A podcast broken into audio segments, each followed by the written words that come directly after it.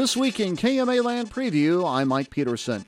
With the passage of a major bond issue, Page County officials are keeping a consulting firm on board for construction of a new jail. At its regular meeting Tuesday morning, the county's Board of Supervisors unanimously approved a construction manager contract with Samuels Group to primarily oversee the pre construction, construction, and eventual occupation of a new 19,700 square foot facility on the south side of Clarinda on the Page County farm just off U.S. Highway 71. The move follows the passage of a $16.7 million bond issue with almost 68% of the vote earlier this month.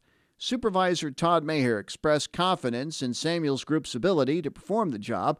While acknowledging there is a fine line of what can be negotiated, Maher says he wants to see the project move forward efficiently. We talked to all architects, we talked to all these different people, and got different bids and went with Samuels Group. And I just, I, I don't think we need to be changing horses in the middle of the race now. I That's would just agree my with you. feeling. I just think that, you know, they have got a group of people that they are comfortable with working with and they, the, what research I've done on them, they seem very knowledgeable and know what they're doing. Supervisor Judy Clark echoed a similar sentiment to get the project moving forward.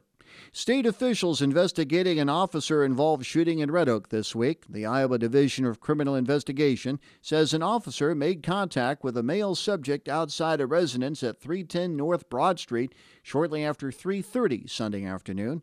Authorities say the officer was investigating the subject for operating a vehicle without a valid driver's license. Following a physical struggle with the officer, the suspect escaped, entered his vehicle, and allegedly drove toward the officer in a reckless manner.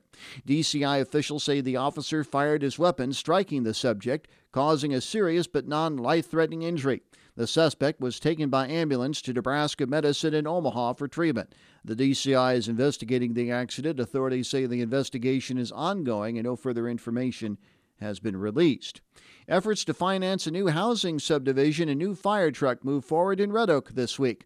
On Monday night, the Red Oak City Council set a public hearing for its December 4th meeting on entering into a general obligation loan agreement to borrow no more than $3.7 million. Chip Schultz is with Northland Public Finance and has been providing guidance for the council on financing options for the Studio One Townhouses project proposed on the north side of town. Schultz says the potential financing would cover various items for the proposed housing project and a new pumper truck for the fire That department. reviews the broken down uh infrastructure cost for both phases uh, of the housing project. and Includes estimates for engineering, construction administration, beginning in row eleven. And then it assumes the fire department uh pumper truck at a cost of a million dollars and Plans call for construction of 33 townhomes in phase one of the project located near 4th Street and Ratliff Road. This week offered some up and down economic news in KMAland. For the third straight month, Creighton University's Rural Main Street Index sank below growth neutral to a three year low. Based on a survey of bank CEOs in a 10 state region, the November index fell to 40.4, down from 44.4 in October and 49.5 in September. The index ranges between 0 and 100, with a reading of 50.0 representing growth neutral.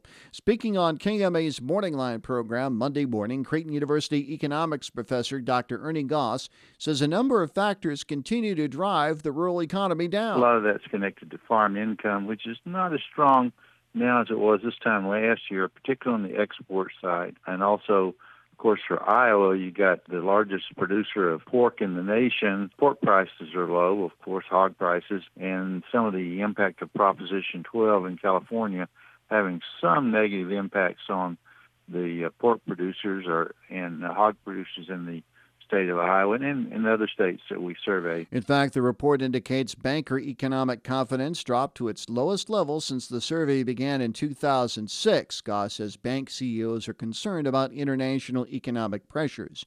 On the positive side, Iowa motorists found the trip to grandmother's house a little less expensive this Thanksgiving. AAA Iowa's report for this week stated the price of regular unleaded gasoline fell 6 cents averaging 2.97 per gallon across the state. Gas prices in Iowa are also down 43 cents from a year ago.